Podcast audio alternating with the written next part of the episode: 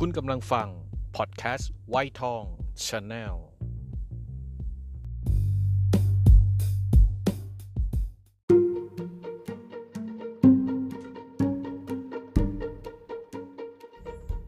เกิดมาบน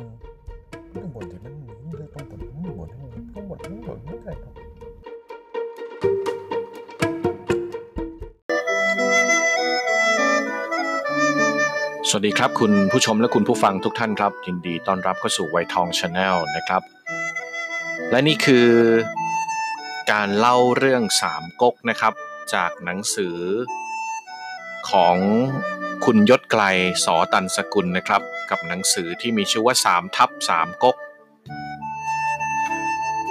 เรื่องราวจะเป็นยังไงขอเชิญรับชมและรับฟังได้เลยครับ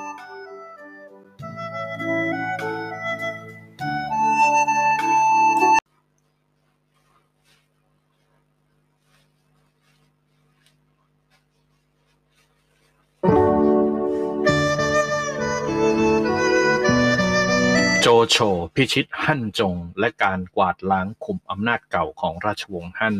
คศ 213ถึง215 ตั้งแต่ปีคศ 213 นะครับ โจโฉซึ่งเสร็จศึกกับซุนกวนที่หับป่าแล้วกลับมาที่เมืองหลวง เหล่าขุนนางก็พากันยกย่องโจโฉให้ขึ้นรับตำแหน่งเป็นวุยกงในครั้งนี้ซุนฮิวนะครับเป็นผู้คัดค้านเหมือนครั้งที่ซุนฮกผู้เป็นอาเคยกระทำ ทำให้โจโฉไม่พอใจเช่นกัน ต่อมาซุนฮิวก็ป่วยหนักและเสียชีวิตไป โจโฉเสียใจมาก แต่จากนั้นก็รับตำแหน่งวุยกงในที่สุด ในเวลาต่อมานะครับโจโฉยังได้ทำการกวาดล้างเหล่าผู้ต่อต้านในราชสำนักอย่างรุนแรงต้นเหตุมาจากเรื่องที่โจโฉได้รับพระราชทานตำแหน่งขึ้นเป็นวุยกงทำให้เกิดแรงต้านทานจากเหล่าขุนนางเชื้อพระวงศ์อย่างมาก นางฮกเฮานะครับ ซึ่งเป็นพระมเหสีวางแผนกับนางฮกอ้วนผู้เป็นบิดา ให้รอบติดต่อกับฝ่ายเล่าปีและซุนกวน เพื่อขอให้ทั้งสองคนร่วมกันยกทัพเข้ามาจัดการโจโฉ แต่แผนการรั่วไหลก่อน โจโฉจึงสั่งประหารทั้งสองพ่อลูก แม้ว่าพระเจ้าเฮียนเต้จะพยายามอ้อนวอนขอร้องก็ไม่เป็นผล แม้แต่โจเจีย บุตรีของโจโฉซึ่งขณะนั้นเป็นนางสนมคนโปรดของพระเจ้าเฮียนเต้ จะช่วยขอร้องก็ไม่เป็นผลเช่นกัน จากนั้นนะครับโจโฉก็ผลักดันให้โจเจียขึ้นดำรงตำแหน่งเป็นพระมเหสีของพระเจ้าเฮียนเต้แทนที่พระนางฮกเฮาจึงเท่ากับว่าโจโฉสามารถกุมอำนาจทั้งหมดภายในราชวงศ์ฮั่นรวมไปถึงฝ่ายในได้อย่างเบ็ดเสร็จเด็ดขาด จากนั้นโจโฉก็เตรียมการเดินทัพไกลไปโจมตีฮั่นจง ปีคศ 214 นะครับ โจโฉสั่งจัดเตรียมกองทัพใหญ่เดินทัพไกลบุกดินแดนตะวันตก ในศึกนี้นะครับสุมาอี้ได้ร่วมติดตามกองทัพด้วยเป็นครั้งแรกในฐานะเสนาธิการทหาร หรือกุนซือคนสำคัญคนหนึ่งกล่าวถึงสุมาอี้นะครับหรือว่าซือมาอี้ ชื่อรองจงตะ เกิดปีคศ 179 นะครับ เป็นชาวเมืองเฮอในมณฑลเหอหนาน เป็นบุตรชายคนรองของสุมาฮอง ตระกูลสุมานะครับ เป็นตระกูลขุนนางแห่งเฮอในที่มีอิทธิพลมาก รูปลักษณ์ของสุมาอี้มีลักษณะโดดเด่นนะครับ แววตาคมประดุดเหยี่ยว ท่วงท่าฉลาดปราดเปรียว ศีรษะสามารถเหลียวหลังจนสุดได้เหมือนหมาป่า ในวัยเยาว์นะครับได้รับการศึกษาร่ำเรียนสรรพวิชาตามหลักปรัชญาของขงจื้อและเม่งจื้อตำราพิชัยสงคราม หลักการปกครอง และรำทวนขี่ม้า ยิงธนู ใช้แววของยอดบุรุษผู้มีสติปัญญาล้ำเลิศตั้งแต่วัยเยาว์ เดิมทีนะครับตระกูลสุมาและตระกูลโจโฉ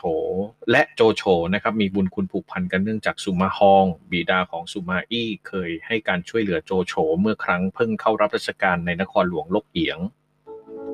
ด้วยความสัมพันธ์ลึกซึ้งเช่นนี้นะครับ เมื่อโจโฉขึ้นดำรงตำแหน่งสมุหานายก นครลกเอียง จึงต้องการได้ตัวสุมาอี้มาทำงานด้วย แต่สุมาอี้พยายามปฏิเสธไม่ไปทำงานให้โจโฉจึงแกล้งป่วยไป แต่โจโฉขู่ว่าหากไม่มาจะประหารเสียสุมาอี้จึงยอมเข้ารับราชการ ต่อมานะครับได้เป็นที่ปรึกษาคนสำคัญให้แก่โจผี บุตรชายของโจโฉและได้รับความไว้วางใจเป็นอย่างมาก ต่อมาโจโฉต้องการให้สุมาอี้แสดงความสามารถทางการทหาร จึงให้ติดตามร่วมกองทัพบุกโจมตีทางตะวันตกด้วย ในฐานะเสนาธิการหรือกุนซือในกองทัพ เมื่อโจโฉนะครับเคลื่อนทัพเข้าสู่ฮั่นจงได้สั่งการให้แฮหัวตุ้นเป็นทัพหน้า แต่เส้นทางในฮั่นจงมีชัยภูมิเป็นภูเขาสูงสลับซับซ้อนกองทัพของแฮหัวตุ้นไม่ชำนาญเส้นทางเพื่อเดินทัพในยามวิกาลจึงหลงทางนะครับแต่ในระหว่างนั้นกลับค้นพบเส้นทางลับเข้าสู่ด่านหน้าของฮั่นจงได้โดยบังเอิญ ด้วยเหตุนี้นะครับแพรหัวตุ้นจึงสามารถทำศึกเอาชนะกองทัพของเตียวล่อได้ในระยะเวลาอันสั้น ปีคศ 215 นะครับโจโฉสามารถยึดฮั่นจงได้สำเร็จ แล้วยังได้ตัวบังเต็กอดีตกุนพลเอกของม้าเฉียวมาเข้าสวามิภักดิ์ด้วย ต่อมานะครับโจโฉได้แต่งตั้งให้เตียวล่อเจ้าเมืองฮั่นจง ซึ่งหลบหนีไปก่อนหน้านี้ได้กลับมาเป็นเจ้าเมืองปาโกดปาตงนะครับ ราะเห็นว่าเตียวล่อไม่ทำลายสเสบียงยุ่งฉางหลังจากหนีไปแล้ว จึงเห็นว่าเตียวล่อมีความเมตตาต่อชาวเมือง เมื่อโจโฉนะครับได้หั่นจงแล้วสุมาอี้ก็เสนอแผนให้โจโฉเคลื่อนกองทัพทั้งหมดเข้าโจมตีเสฉวนต่อทันที เพราะสุมาอี้เห็นว่าเวลานั้นเล่าปีเพิ่งยึดครองเสฉวนได้ไม่นาน ใจของผู้คนในเสฉวนยังไม่ยอมสงบสยบให้แก่เล่าปีทั้งหมด แต่หากรอช้าก็จะทำให้เล่าปีมีอำนาจมั่นคงในเสฉวน จนยากจะตีแตกได้ สุมาอี้จึงเห็นว่าไม่ควรปล่อยให้โอกาสทองนี้หลุดลอยไป แต่โจโฉนะครับมีความเห็นว่าเสฉวนมีชัยภูมิเป็นภูเขาสูงพิสดารการเดินทัพก็ยากลำบาก จึงเกิดความลังเล แล้วโจโฉก็กล่าวว่า คนเราเมื่อได้หนึ่งแล้วยังจะหาอีกหนึ่ง เมื่อได้หั่นจงแล้วใหญ่ต้องไปตีเอาเสฉวนที่ทางกันดานด้วยเล่า โจโฉจึงสั่งถอยทัพใหญ่กลับนครเตียงอัน แล้วแต่งตั้งแฮหัวเอียนเป็นแม่ทัพอยู่เฝ้ารักษาหั่นจง ให้ซิหลงและเตียวครับเป็นแม่ทัพรอง เพื่อคอยรับศึกใหญ่กับเล่าปีภายหลังจากนี้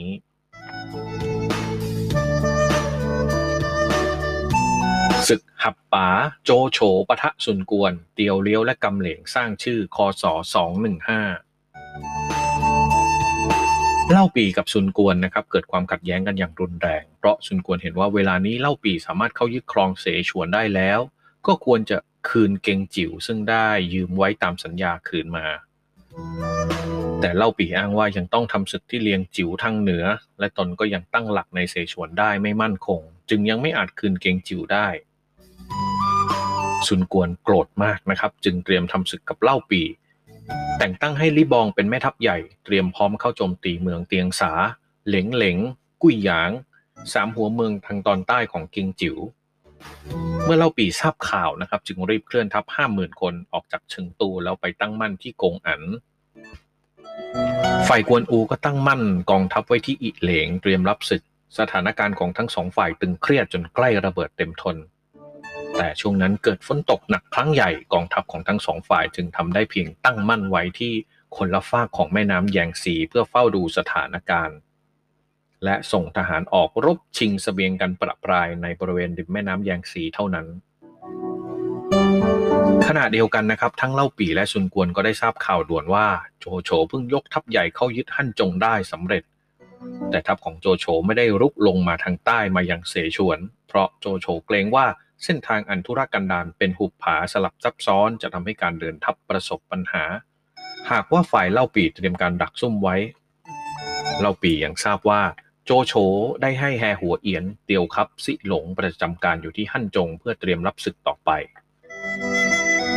ดังนั้นนะครับเล่าปีจึงส่งขงเบ้งไปเจรจาสงบศึกกับซุนกวน เพื่อที่จะได้หันไปรับศึกกับโจโฉแทน ฝ่ายซุนกวนเองก็ทราบสถานการณ์จึงส่งจูกัดจินมาเป็นตัวแทนเช่นกัน ผลการเจรจาของสองพี่น้องตระกูลจูกัดทำให้เล่าปียินยอมยกสามหัวเมืองเกียงจิ๋วให้แก่ซุนกวนเป็นการสงบศึก และเล่าปีก็ขอให้ซุนกวนช่วยจัดทัพบุกโจโฉที่หับป่าอีกทางหนึ่ง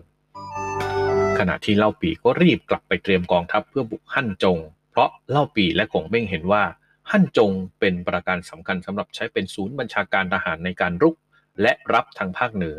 และยังใช้เป็นกันชนหน้าด่านสำหรับการลำเลียงทหาร และสเสบียงเพื่อทำศึกชิงภาคเหนือในระยะยาวอีกด้วยซุนกวนเองก็เห็นว่าการทำศึกกับเล่าปีในเวลานี้ย่อมไม่เป็นผลดี จึงยอมทำตามข้อเจรจา โดยการยกกองทัพไปโจมตีฮับป๋าเพื่อผสานกับการโจมตีของเล่าปีที่ฮั่นจงไปด้วย เป็นการกดดันโจโฉจากทั้งสองทิศทางตรงกันข้าม ในปีนี้นะครับซุนกวนประกาศย้ายนครหลวงของกังหนำหรือง่อกก จากเมืองง่อหรือเมืองวูนะครับ ไปที่เมืองเกียนเงียบหรือเจียนเย่เพราะเมืองแห่งนี้มีชัยภูมิอยู่ใกล้บริเวณริมแม่น้ำแยงซี และมีความสะดวกต่อการเคลื่อนพลไปบุกโจมตีหับป่ามากกว่า ซึ่งนับจากนี้ไปนะครับทุกครั้งที่ซุนกวนจะทำศึกกับโจโฉก็จะยกกองทัพเข้าโจมตีโดยมุ่งไปที่หับป่าเป็นเป้าหมายหลัก โจโฉนะครับซึ่งทราบข่าวว่าซุนกวนกำลังเคลื่อนทัพใหญ่บุกหับป่าก็รีบจัดกองทัพเคลื่อนพลไปสมทบเพื่อช่วยรับศึก เดิมทีโจโฉได้มอบหมายให้เตียวเลี้ยวลี่เตียนและงักจิ้น เป็นแม่ทัพรักษาเมืองร่วมกับหวนหุยและเจ้าเมืองหับป๋านะครับ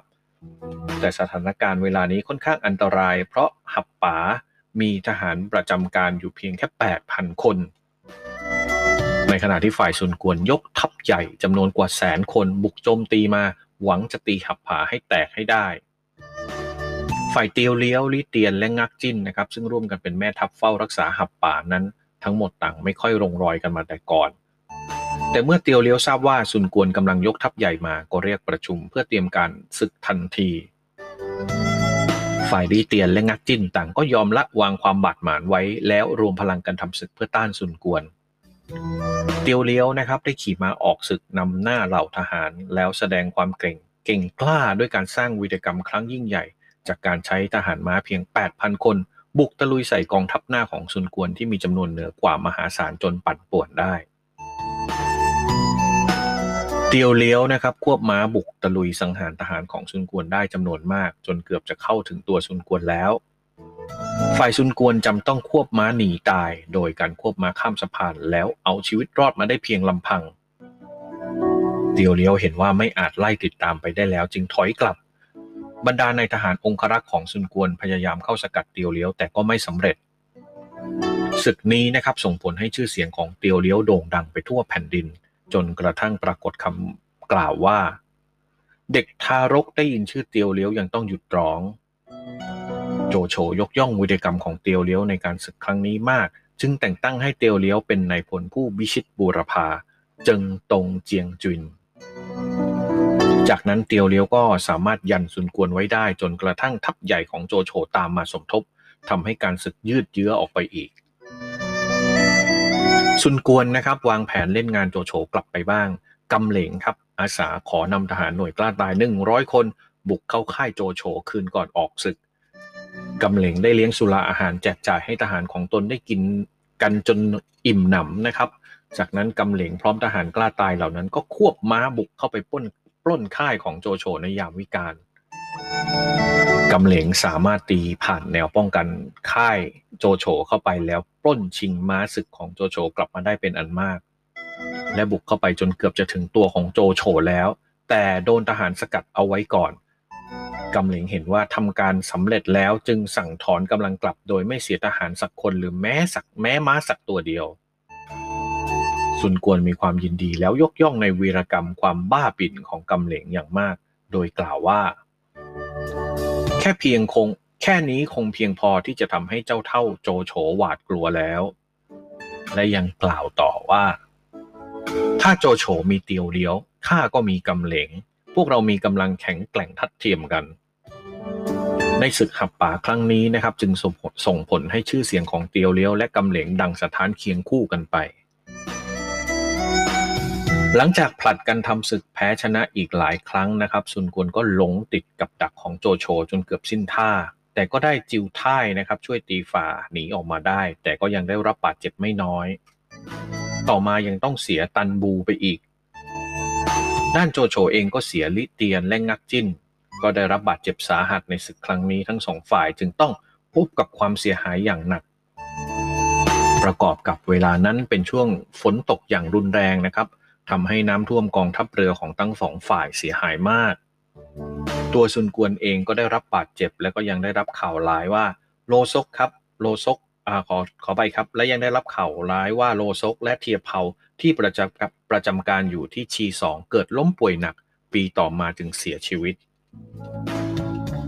ความเสียหายเหล่านี้นะครับ ส่งผลให้ซุนกวนตัดสินใจขอหย่าศึกกับโจโฉแล้วขอสวามิภักดิ์พร้อมสัญญาว่าจะส่งบรรณาการตามประเพณีให้ทุกปี โจโฉเองก็ยอมรับหนังสือสงบศึก จากนั้นทั้งสองฝ่ายจึงถอนกำลังกลับ โจโฉให้เตียวเลี้ยวอยู่รักษาการที่หับป่าเพื่อคอยระวังซุนกวนต่อไป จากนั้นซุนกวนก็แต่งตั้งลิบองให้เป็นแม่ทัพใหญ่ รับผิดชอบดูแลกองทัพทั้งหมดสืบต่อจากโลซกลิบองไปประจำการที่ฮั่นชางที่อยู่ติดกับเคียงจิ๋วคอยเฝ้าระวังกวนอูและเริ่มเตรียมการเพื่อหาโอกาสแย่งชิงเคียงจิ๋วกลับมานับแต่นั้น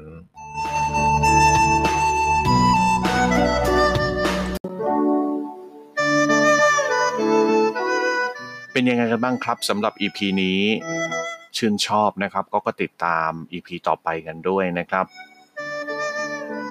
จะเล่าอย่างนี้ไปเรื่อยๆ จนกว่าจะจบเรื่องนะครับ ขอบคุณที่ติดตามกันนะครับ ฝากวัยทอง Channel Facebook แล้วก็วัยทอง Channel YouTube ด้วยนะครับ ไปเขียนคอมเมนต์ไปติดตามกันได้ที่นั่นด้วยนะครับ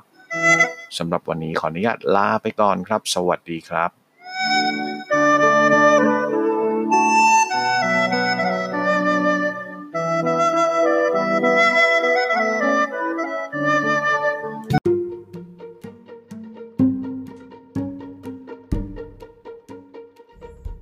เกิดมาบ่นต้องบ่นที่มันหนีเลยต้องบ่นต้องบ่นต้องบ่นต้องบ่นไม่ได้ต้อง